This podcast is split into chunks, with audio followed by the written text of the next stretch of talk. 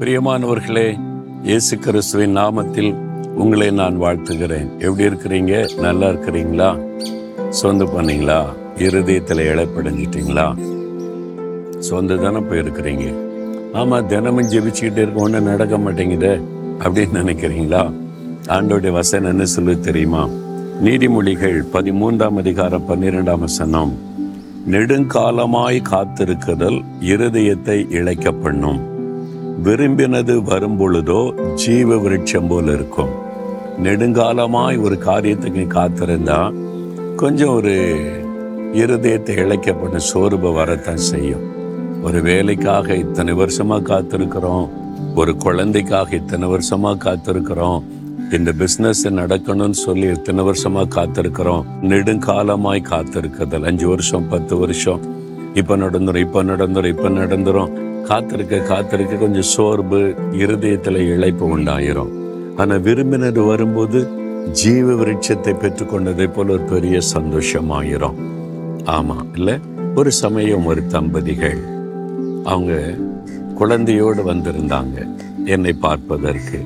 அழகான பொம்மை மாதிரி குழந்தை. அவங்க சொன்னாங்க ஐயா இருபது வருஷம் எங்களுக்கு குழந்தை இல்லை.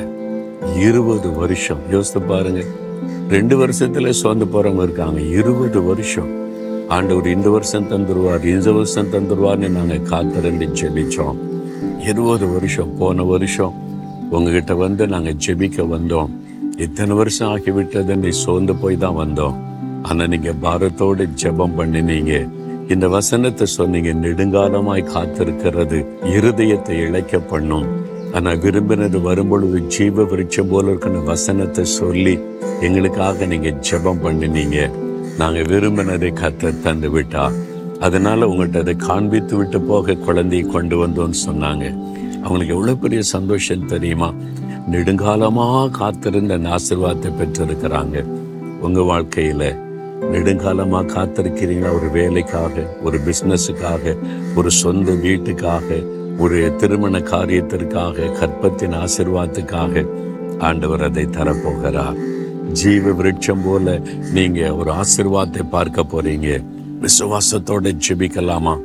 சொந்து போகாதங்க. ஆண்டவர் அர்ப்பணம் செய்ய போகிறா தகப்பனை இந்த மகனுக்காய் மகளுக்காக ஜெபிக்கிறேன். நெடுங்காலமா காத்திருக்கிறாங்கப்பா. இந்த காரியத்தில் அற்புதம் நடக்கும் நடக்கும் நடக்கும்னு காத்திருக்கிறாங்க. சில சமயம் சோர்ந்து போயிருக்கிறாங்க. இழைப்படைந்திருக்கிறாங்க விரும்பினது வரும்பொழுது ஜீவ விருட்சம் போல இருக்குன்னு சொன்னீங்களே.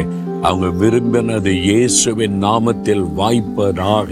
அவங்க விரும்பினது இயேசுவின் நாமத்தில் அவளுக்கு உண்டாவதாக. உடனே அந்த அற்புதத்தை செய்த மகிழ பண்ணும் இயேசு கிறிஸ்துவின் நாமத்தில் ஜெபிக்கிறேன். ஆமேன் ஆமேன்.